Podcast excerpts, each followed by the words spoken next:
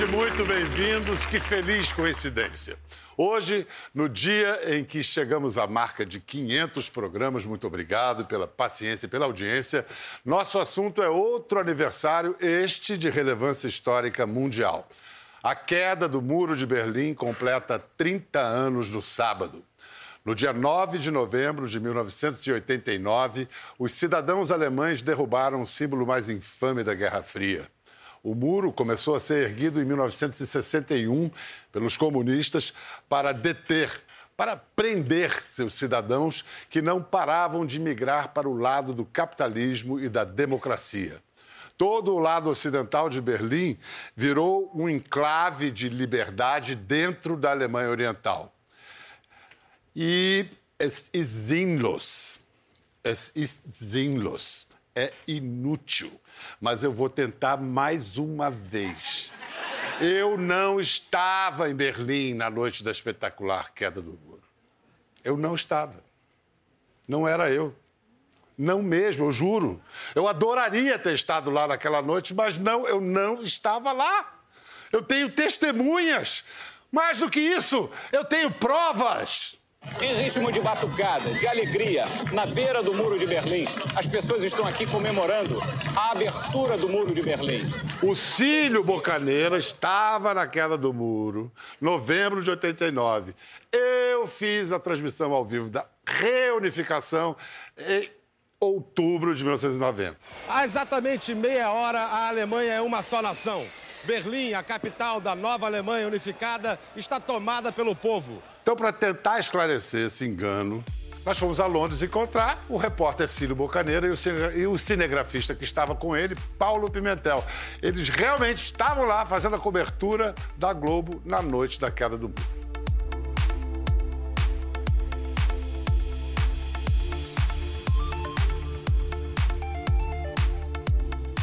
Meu caso com você, Cílio, é, é uma coisa que eu desisti. Que nem vira pra mim e fala assim, mas você que tava lá na queda do muro. Eu falo, olha, não fui eu, foi o... não adianta. É. Foi o Cílio Boccanera, ele que tava... Eu, não, eu acho muita eu... graça também nisso. Mas eu, é um, esse é um fenômeno de mídia, que alguém cometeu o erro lá atrás, aí quem chegou hoje pra, vai fazer uma matéria com você, vai investigar a tua biografia, aí vê que está citado isso. Vai Os fatos que você corrigiu não conta. É, mas agora a gente vai aproveitar mais uma vez... Vai esclarecer isso. Vamos esclarecer. Não foi bem assim.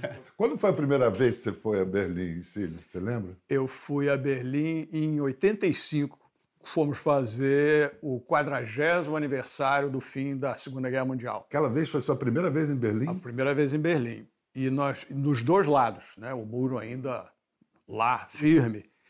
E como era um, um tópico que o, o lado comunista não incomodava, que exaltava a participação, né, soviética, a participação dos, dos comunistas, abriram mais portas do que normalmente. Então a gente fez dos dois lados. É, no, no, o que exaltava não era o muro, era a vitória, a participação a vitória na, soviética na durante, guerra, é. durante a guerra. E o, o foco ali era a última cicatriz ainda existente da Segunda Guerra Mundial. E isso, essa, essa simbologia é mais longe. Quando você entrava no lado leste, as cicatrizes ainda estavam lá, as, as paredes furadas, o, a, os prédios não reconstruídos ainda, enquanto do lado ocidental era aquele exagero da sociedade de consumo, né? Berlim. Então era um contraste muito forte. Mas ali o, o nosso foco não era esse. Nosso foco era realmente falar da Segunda Guerra Mundial. Então, foi... E aí foi quando eu conheci os dois lados de Berlim. Quem se movimenta por Berlim percebe uma sombra que acompanha por toda a cidade, dos dois lados. Estas pichações coloridas na parede, algumas até bem-humoradas, escondem um monumento sombrio construído pelo homem quinze anos depois do final da Segunda Guerra Mundial. Este monumento é um símbolo do novo tipo de confronto internacional. É o Muro de Berlim. Então... Nós vamos ver trechos dessa conversa com o Cílio e com o Paulo, acompanhados de duas pessoas que habitaram em lados opostos do muro. O cônsul-geral da Alemanha, Axel Zeidler, nascido e criado em Berlim Ocidental. e a tradutora e editora Cláudia Cavalcante, que viveu na Alemanha Oriental entre oitenta e quatro e oitenta e nove. Então, começando pelo Axel. Axel, você tinha três anos quando o muro começou a ser construído em agosto de sessenta e um. Era pertinho de onde você morava? O que você lembra daquele tempo? Sim, eu morei uh, com meus pais num uh, bairro que se chama Neukölln, Nova Colônia, e uh, era perto da divisa entre Berlim Ocidental e Berlim Oriental. Vamos, uh, eu acho que para entender melhor o que, que era Berlim Ocidental e Oriental, na verdade, Berlim era dividida em quatro setores. Quando a guerra, quando Berlim foi ocupada pelos aliados, os russos chegaram, franceses, ingleses, americanos. E a cidade era dividida nesses setores. Os três setores dos aliados, franceses, ingleses, americanos, é o que nós chamamos de Berlim Ocidental. Mas e aí você viu ou lembra do, do muro? A sua casa era exatamente perto? Como foi? Você lembra alguma coisa? Sim. Uh... A gente foi brincar num parquinho que era perto do, do muro, depois uh, que foi construído, né? Só que antes não tinha um muro, né? Então a gente não sabia que era uma uma divisa, porque deu para passar de um lado para o outro lado. Berlim era aberto assim, né? Então deu para uh, encontrar com os parentes do outro lado sem problemas. A casa dos parentes é que ficou do outro lado? Ficou do outro lado, em outros bairros, né? E aí, para você ver os seus parentes, demorou quanto tempo depois que o muro... Bom, uh, foi o Willy Brandt, o, o prefeito daquela época uh, de Berlim, Berlim Ocidental, né, que uh, negociou um, um convênio para uh, passar uh, na época de, de Natal. Acho que isso aconteceu em sessenta e três e depois continua até, não sei, sessenta e seis ou setenta e seis. Então, era só uma visita natalina. Isto, natalina ou uh, na Páscoa. Ou na Páscoa. Dos ocidentais... Dos ocidentais. Os ocidentais podiam oriental. ir... É, agora, se os orientais quisessem passar o Natal ocidental... De jeito nenhum. Né? Ia ter tragédia. É. Yeah. Agora, é difícil explicar para a moçada, não, para os adultos de hoje em dia, que o mundo era dividido por um muro de concreto. Assim, a televisão... de Berlim Ocidental, eles conseguiam atrapalhar o sinal para não ser assistido. Na, na... É, escapava algumas coisas. Alguma mas, coisa passava. Mas havia um esforço brutal do lado oriental para não deixar a vida ocidental uh, aparecer para o público de lá, porque um contraste era brutal. Você nascia com aquela escassez, com aquelas limitações, você vivia com aquilo achando que aquilo era normal. Então... Uh, Esse bloqueio era muito intenso. Dividia a cidade, o país, o continente e o mundo, né? Um muro de concreto. Então, o surpreendente é que, apesar da, do rigor na proteção do muro, ainda havia quem tentasse. Quer dizer, o desespero em sair era tamanho que as pessoas tentavam, até com... Era balão, era balão, era... era, era túnel. Túnel. É. E, e correr, e nadar, e faziam de tudo. E a cada nova tentativa, a Alemanha Oriental reforçava a proteção do muro. O, o número oficial de mortes é cento e trinta e seis, mas parece que pode ter sido muito mais, né?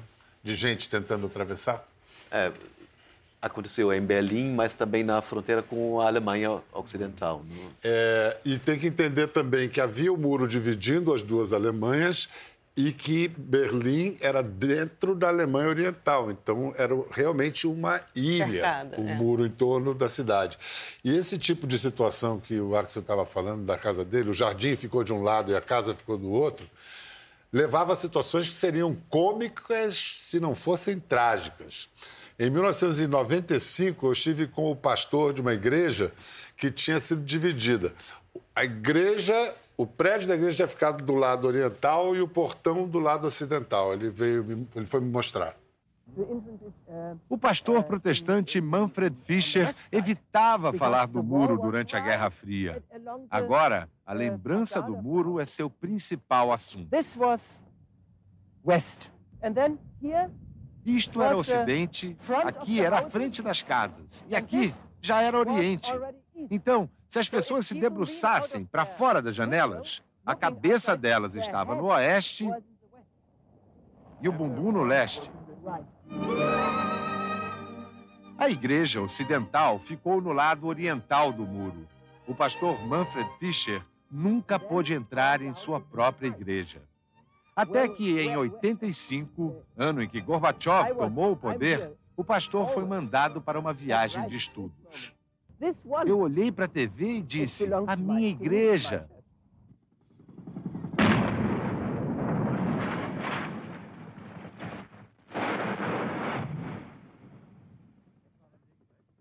Os alemães falam do muro na cabeça, mas a questão é muito mais profunda.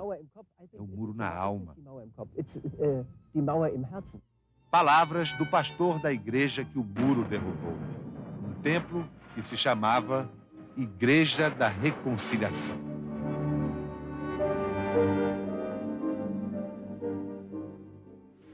Esse é só um exemplo de muitas histórias semelhantes.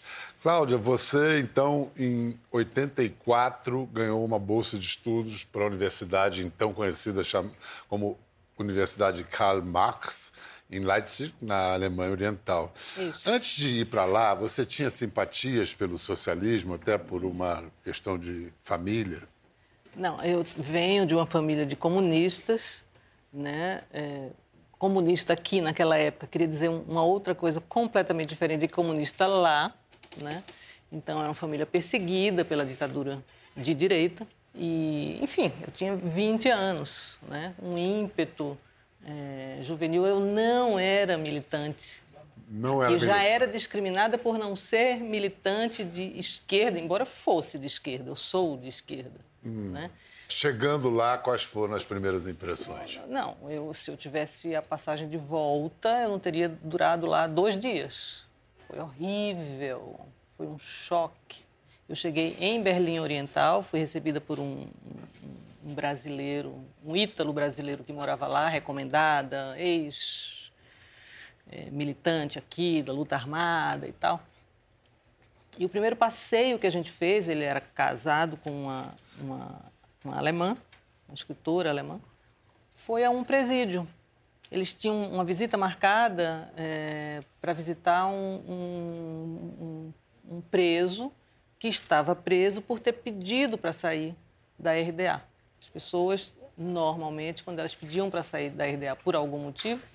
Xadrez nelas. É, tinham que passar por esse um período, né? E saíam de lá com a roupa do corpo, trocados por divisas, né? Eles vendiam seus cidadãos. Né? Aproveitavam e vendiam também malucos, Bandido. bandidos, porque não. tinha também, né? Não é, é que não tinha. Agora, o que se diz... Axel, me ajuda, não sei se essa era a percepção na Alemanha Ocidental, ou pelo menos entre a esquerda da Alemanha Ocidental. Diz assim, não, tem vários problemas e tudo, mas os serviços públicos, a saúde, a educação são boas e tal. Sim, eles conseguiram uh, uh, organizar uh, coisas de, de serviços públicos, educação, sim, mas não era aquela educação que a gente esperava, porque a educação... A educação era uh, dominada pelo Partido Comunista. Então, essa é outra coisa do que uma educação para a democracia, uma educação aberta, que todo mundo po pode exprimir o que ele acha, o que ele pensa. O que nós aprendemos na Alemanha Ocidental é livre expressão. Lá era o contrário. Uhum. Então, sim, saúde, tudo bem. Uh, eles tinham um uh, hospital, uh, a Charité, hospital... Uh, Em Berlim. Em Berlim, boa qualidade, mas você andou para outras uh, cidades, aí não tinha aquele mesmo, mesmo uh, hospital. Então, sim e não, né? A Cláudia morava em Leipzig, onde começou o movimento uh, por transformações na Alemanha Oriental. Todas as segundas-feiras, depois dos cultos, o povo saía à rua. Isso em, em, em outubro, né? Em outubro. A, a febre tomava conta do país. As pessoas começaram a sair nas ruas, os protestos começaram a, a aumentar. Na Alemanha Oriental, nos outros países tinha um certo grau de, de bagunça, mas a Alemanha Oriental era controlada pela Stasi. Nada acontecia ali sem que a Stasi soubesse. E não, não conseguiram controlar. Todos esses movimentos começavam em Leipzig, né? Tudo começaram isso, até a solidariedade começava. Leipzig, né? Exato. Começaram que nós somos o povo e depois, a palavra ah. de Jorge, nós somos um povo. Exato. E uma coisa que, que eu recuperei, é, vendo algumas fotos das manifestações, eu fui a essas manifestações de Leipzig e, e eu gosto de fotografar, tirei algumas fotos que eu só vinha revelar aqui, quando eu voltei, esperei mais de um mês para revelar. E aí, é, o que eu revi, né, nessas, nessas fotos era assim, a, a, as pessoas faziam demonstrações usando sim, os símbolos socialistas, da foice e o martelo, clamando é, por ajuda a, a, a Gorbachev. Gorbi, né, ajude-nos e tal. É. Esse é um dos motivos, no meu entender, pelos quais essas manifestações não podiam ser reprimidas. Ora, como assim? As pessoas estão tão, tão, tão, tão fazendo manifestações com bandeiras com a foice e o martelo. Como é que se pode reprimir isso? Né? Não era exatamente porque estavam muito bonzinhos, é porque eles não tinham é, muita saída. Agora, é, Egon Krenz era uma eminência parda, né? É, era uma Ele besta, não, não, não, não apitou muito, assim. Olha, é tão incrível que um mês antes da... da me, menos de um mês antes da queda, no dia sete de outubro de oitenta e nove, a ditadura comunista da Alemanha Oriental comemorava os quarenta anos Isso. triunfais da é. D D R, a R D A, a República Democrática Alemã. Eu estava lá. Atrás da juventude vieram as Forças Armadas. O dia começou com o desfile das tropas do mais importante aliado de Moscou no Pacto de Varsóvia. Na ofensiva de propaganda do governo comunista alemão, Erich Honecker anunciou ontem que vai fazer cortes unilaterais no número de tropas e armamentos e vai reduzir em dez por cento o orçamento militar. As lideranças mais diversas assistiram à parada, ao lado de Honecker e Gorbachev. Nos prédios, só os membros do Partido Comunista tinham permissão para abrir a janela. Além das solenidades, os quarenta anos da Alemanha Comunista também foram celebrados em quermesses organizadas pelo Estado. A prosperidade desse país não esconde a crise de um carrossel político domado pelo chicote. Na feira, muitos jovens iguais àqueles que mudaram de lado para sempre. Esse estudante de medicina não quer deixar o país, pois ganha para estudar e tem orgulho do sistema de saúde pública. O casal recusa a entrevista. A polícia pode estar por perto. No Checkpoint Charlie, a principal passagem do Muro de Berlim, alemães ocidentais derrubaram cercas e jogaram do outro lado. Os guardas comunistas avançaram, enquanto um ficou filmando tudo. Agora à noite, quase mil pessoas fizeram uma manifestação em Berlim Oriental. Eles se concentraram em frente ao palácio onde estava Gorbachev e gritavam: Gorbi, Gorbi, liberdade, liberdade. Axel, que previsões faziam os analistas e cientistas políticos a respeito de uma eventual queda do muro? Isso não, não tinha. Não tinha. Não tinha, porque aconteceu de repente, de, de, repente, de surpresa, não? Uh, nós tínhamos isso na nossa Constituição, de unificar a Alemanha como objetivo, mas uh, também a gente tinha que conviver com dois estados. Então, o Willy Brandt, ele fez a, a, aqueles tratados com os países da Europa uh, uh, de leste, com a Alemanha Oriental, para ter uma convivência pacífica. Então, esse foi o progresso do Willy Brandt. Mas a gente sempre tinha aquela ideia de unificação, mas só a ideia. Não? Mas o muro era Na só um símbolo. A, o regime estava podre. Bastava um sopro para derrubar, porque tinha a muralha era de incompetência, de cinismo corrupção. e corrupção. Mas... No, na noite da queda do muro, é o seguinte, há que se ter muito cuidado com as coisas que a gente diz na televisão. É, é engraçado, uma dessas coisas, que uma história às vezes se desenrola a partir de eventos completamente banais. Houve uma entrevista coletiva uh, dada pelo, pelo Partido Comunista uhum.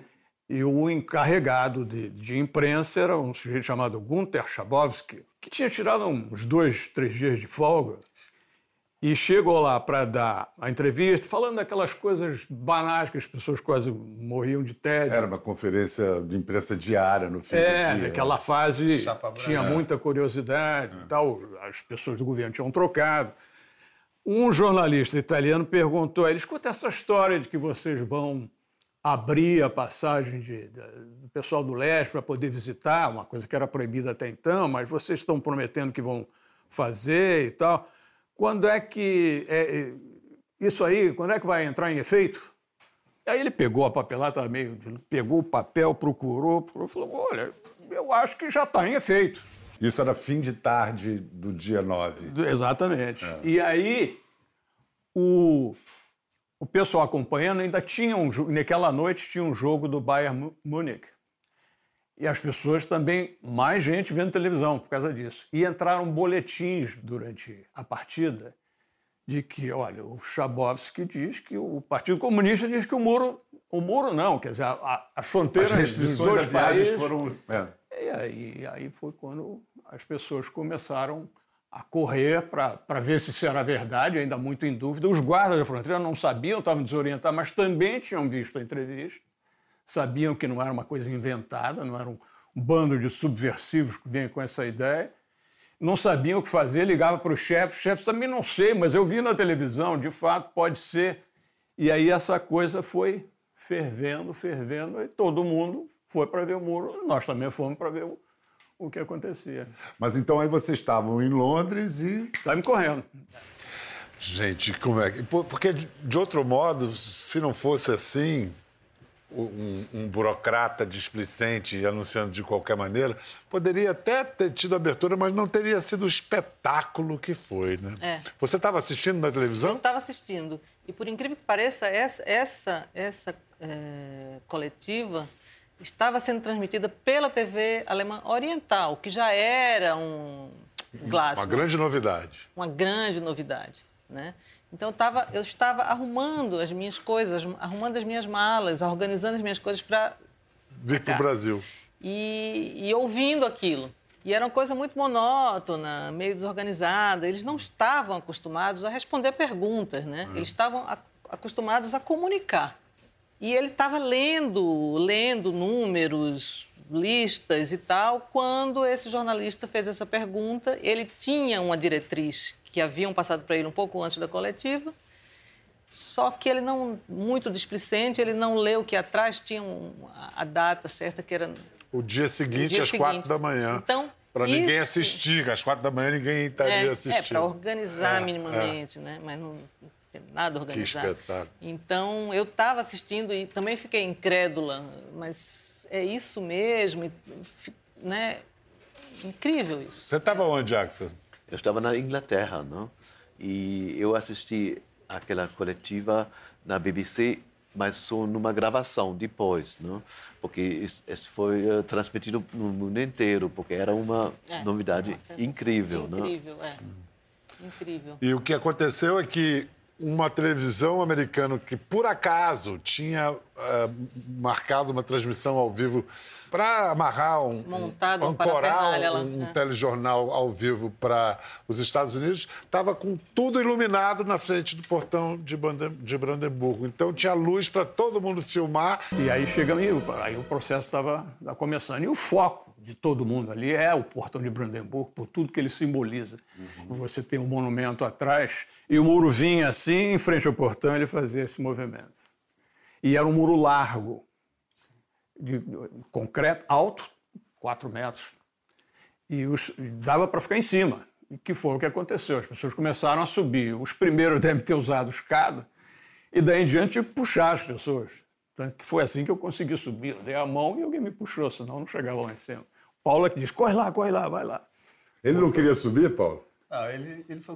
Pô, a gente já estava tentando é, ver o que fazer, né? É, a gente estava aqui uns trinta metros, né? O, o local onde eles montaram a plataforma para a gente fazer a cena do muro ali, simbólica e tal. Eu botei a câmera e falei, Cílio, eu acho que a passagem que você tem que fazer é em cima desse muro aí, cara. Aí ele falou, pô, mas como é que eu vou subir lá? Eu falei, estende a mão. A dificuldade era o tamanho do muro. Estende a mão que alguém vai te puxar. Aí foi, exatamente. Foi... Ele botou o microfone, eu fui, aí me puxa, aí alguém... Aí me alguém puxaram. Meteu por baixo ali, levantou, que é alto, né? Aquela passagem, a gente levou umas, umas quinze vezes tentando, porque entrava interferência, tinha muito barulho, ah, tinha muita batucada. Foram vinte takes, você começava... Era, era na mímica, fazia assim, ó... De novo, de novo. Ok, aí ele começava e tal. Até que eventualmente... Isso, assim, isso aqui, que horas eram mais ou menos? Ah, já estava caindo, já estava chegando à noite, assim, é. já estava... Poucas vezes é possível testemunhar um acontecimento e ter certeza de que a história, com H maiúsculo, está sendo escrita diante de seus próprios olhos. Este certamente é um desses momentos. Em ritmo de batucada, de alegria, na beira do Muro de Berlim, as pessoas estão aqui comemorando a abertura do Muro de Berlim. Há poucos dias, uma pessoa que tentasse atravessar o outro lado do muro, de Berlim Oriental para cá, poderia ser fuzilada pelos guardas de fronteira. Hoje, isso aqui parece uma rua de pedestres. As pessoas estão comemorando, em ritmo de batucada e de samba. O Muro de Berlim em si ainda está aqui, mas em espírito, ele já desapareceu. É...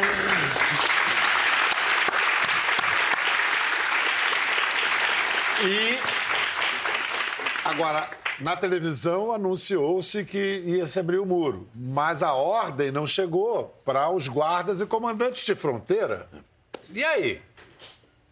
Não, isso era uh, o posto de fronteira da Bornholmerstraße, que uh, deu para ver lá, né? Que era para os alemães uh, uh, de Alemanha Ocidental para atravessar ali, né?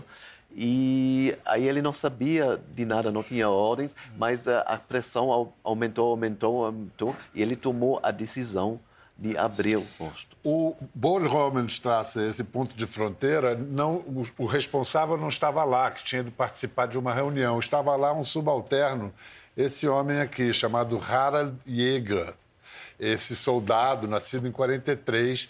E as ordens que vinham para ele na, no comando do, do, do posto de fronteira eram divergentes. E ele estava a horas de receber o resultado de um exame para saber se tinha câncer ou não na manhã seguinte. E diante dos absurdos que falavam com ele, ele falou... Abre. O que é que eu fiz esses anos todos aqui, tomando conta de quê, afinal de contas? Né? E mandou abrir. É.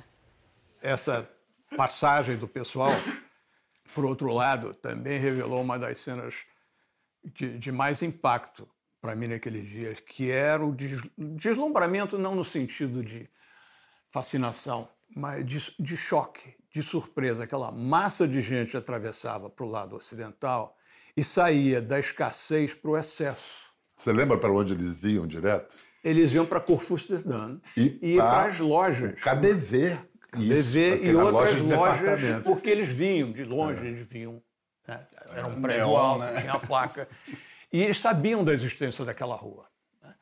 Que é uma rua de, de, não, de alto luxo, boutiques e lojas e revenda de carros. Uma então as pessoas chegavam e dois milhões de pessoas atravessando, naquele fim de semana, dois milhões de pessoas. E saíam pelas ruas quase como hipnotizadas. Elas olhavam para aquilo tudo como se não acreditassem que aquilo existisse. Porque a propaganda que eles viveram durante, enfim, quase trinta anos dizia que aquele lado do mundo estava em decadência. Então eles viam aquele excesso de consumo que mesmo no Ocidente você não tem tão concentrado quanto você tem nessa avenida de Berlim. Eles entravam nas lojas, não compravam, entravam... passavam e saíam e com aquele ar de embevecimento. De... A, a reunificação tornou-se só uma questão de tempo, porque muita gente dizia que não, que a Alemanha não devia ser reunificada, que a Alemanha era tão boa que era melhor ter duas, né? Isso era a piada que se dizia. Mas na primeira eleição livre da história da Alemanha Oriental, ganharam aqueles que defendiam a reunificação. Eu cobri essa eleição.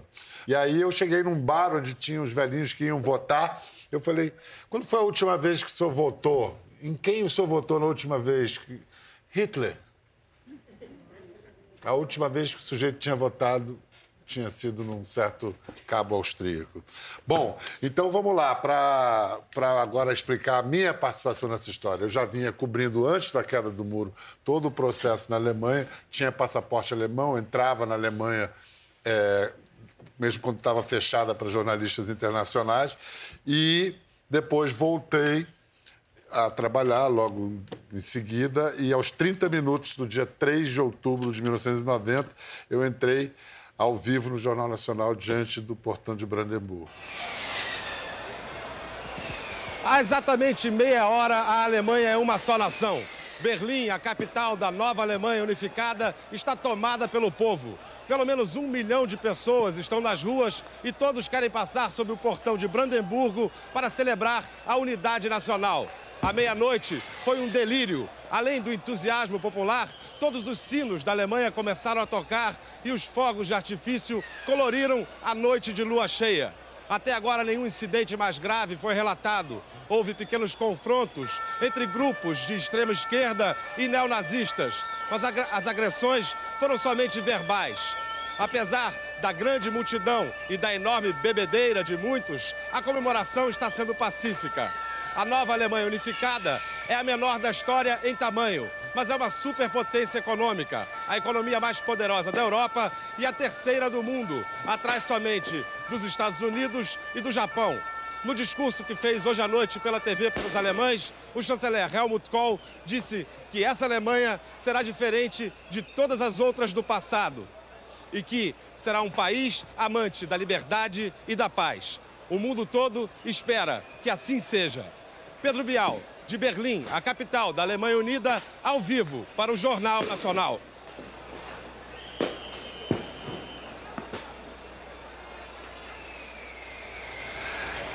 Bom, o muro na cabeça de Mauer em Kopf demorou mais a cair. Caiu, Axel?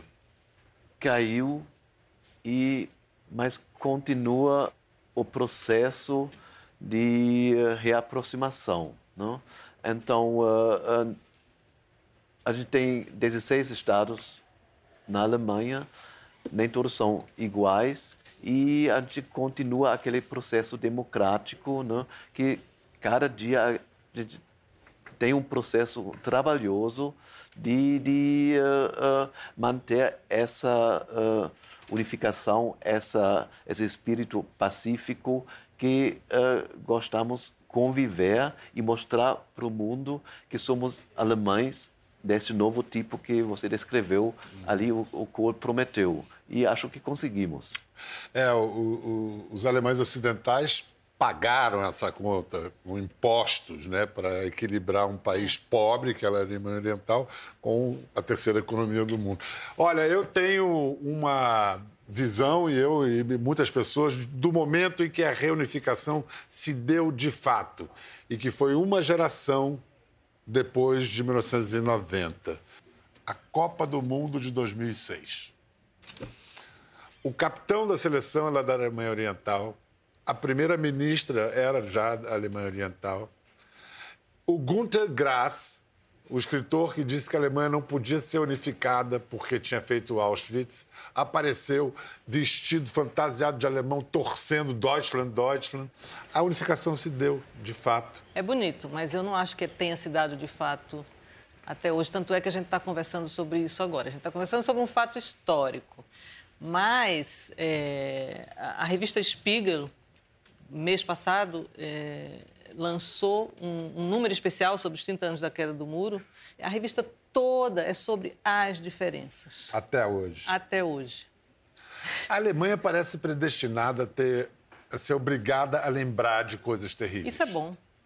Né? A Alemanha é. não suporta lembrar o Holocausto, mas é obrigada a nunca esquecer. Isso. A Alemanha não suporta lembrar do muro e não pode esquecer do muro. Isso eu acho uma grande qualidade dos alemães. Você essa também, é, Axel? Essa faz parte da nossa é, Erinnerungskultur, a cultura de lembrança, é. porque nós achamos muito importante de abrir os arquivos, de mostrar o que aconteceu na história, para não refazer, não repetir. É. repetir os mesmos erros. Quanto ao nazismo, tanto ao comunismo, então, é, como eu disse, e foi o nosso presidente uh, Frank Walter Steinmeier que falou isto, democracia é uma coisa trabalhosa. Então, uh, cada dia tem que trabalhar para manter a democracia, e isto faz parte da cultura de lembrança, o que aconteceu, para melhorar no futuro e não piorar e voltar para o passado. Não? É, eu não sei porque eu me lembro de países que viveram traumas terríveis em ditaduras e que se recusam a se debruçar sobre essas questões é, até é, hoje. Acho que é. Tem, é, algum não sei país. Qual. É, é. É, e que isso acaba, que não, é, não, isso não acaba nunca. E a gente fica discutindo nas mesmas categorias mesmas, como se a ditadura não tivesse acabado. Em torno da, da, da, da mesma situação. Muito obrigado, Axel. Muito obrigado. Muito obrigado, obrigado Cláudia. Obrigada a você, foi um prazer.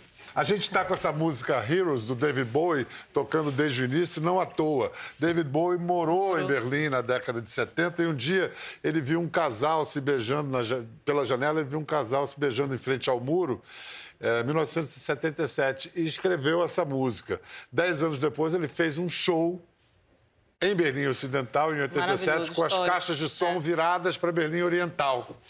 E, e quando ele morreu, o Ministério das Relações Exteriores da Alemanha tuitou o seguinte: obrigado, David Bowie, agora você está entre heróis. Obrigado por ter ajudado a derrubar o muro. Valeu.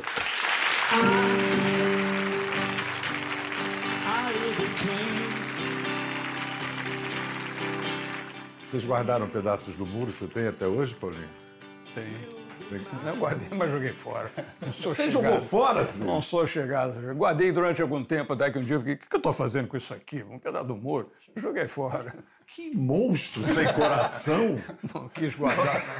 Você guardou o seu? Guardei. Essa Você guardou tem... a bandeira da Alemanha Oriental? Eu tenho a bandeira da Alemanha Oriental e tenho um pedacinho do muro também que eu, que eu catuquei ali. Obrigado, Cílio. Obrigado, Paulinho. Daqui a dez anos. Isso aqui é dez, quinze, vinte, trinta.